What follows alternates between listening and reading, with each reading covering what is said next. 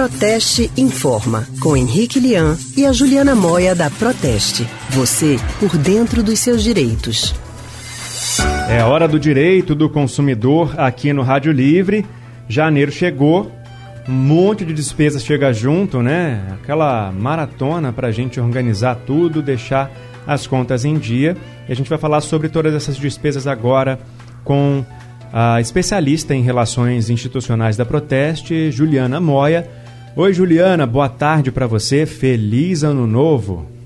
Boa tarde, Leandro. Feliz Ano Novo para você, para todos da rádio e para todos os ouvintes também. Juliana, o ano pode até ser novo, mas as despesas continuam as mesmas de sempre, né? Aquelas velhas despesas de todos os anos. Quais são algumas dicas que a Proteste pode dar para o consumidor conseguir se organizar com todas essas contas, os boletos que chegam no comecinho do ano?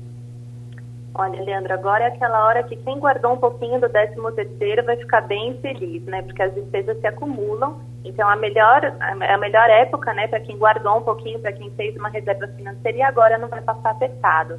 Mas existem algumas contas, como IPVA, por exemplo, e o IPTU, que o consumidor pagando antecipadamente pode obter descontos que são bem vantajosos. Em Recife, por exemplo, IPVA, quem pagar em cota única esse ano vai ter um desconto de até 7%. Quem não tem o dinheiro para pagar à vista pode parcelar em até três vezes. Dessa vez, né, nessa situação não tem desconto, mas o parcelamento também é vantajoso, né, para a pessoa garantir que o pagamento seja feito. O que não é uma boa ideia é adiar o pagamento, né, deixar de pagar esses impostos e deixar a dívida se acumular para o ano que vem. Isso vale para IPVA, IPTU, todos os impostos dessa época.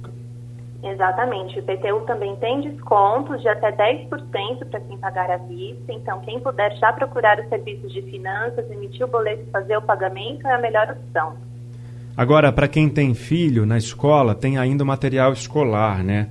E aí a gente já está vendo em alguns locais os preços estão mais baixos, outros mais altos, mas as escolas já pediram a lista. E os pais têm que comprar tudo de novo, considerando que no ano passado, né, as escolas ficaram fechadas, muita coisa não foi usada? É, o material escolar pesa muito no orçamento da família e realmente esse ano é bem atípico, né? Porque muito material, como você falou, não foi usado e agora muitas escolas vão continuar a ter aulas online, né? 100% de aulas online ou pelo menos uma parte. Então isso depende muito de escola para escola. Nossa dica é para que as famílias entrem em contato com a escola, tentem negociar, tentem ver quais são os materiais que vão ser utilizados mesmo em casa ou nos primeiros meses de aula, e o resto pode ir sendo comprado né, ao longo do ano.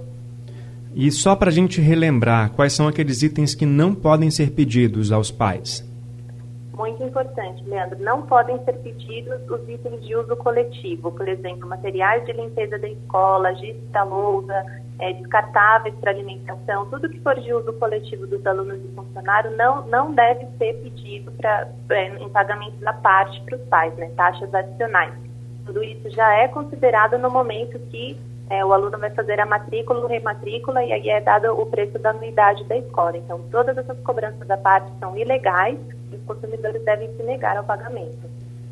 Obrigado, Juliana, pela sua participação mais uma vez e até semana que vem. Obrigada a você, Leandro. Até a próxima. Acabamos de conversar com a especialista em relações institucionais da Proteste, Juliana Moia.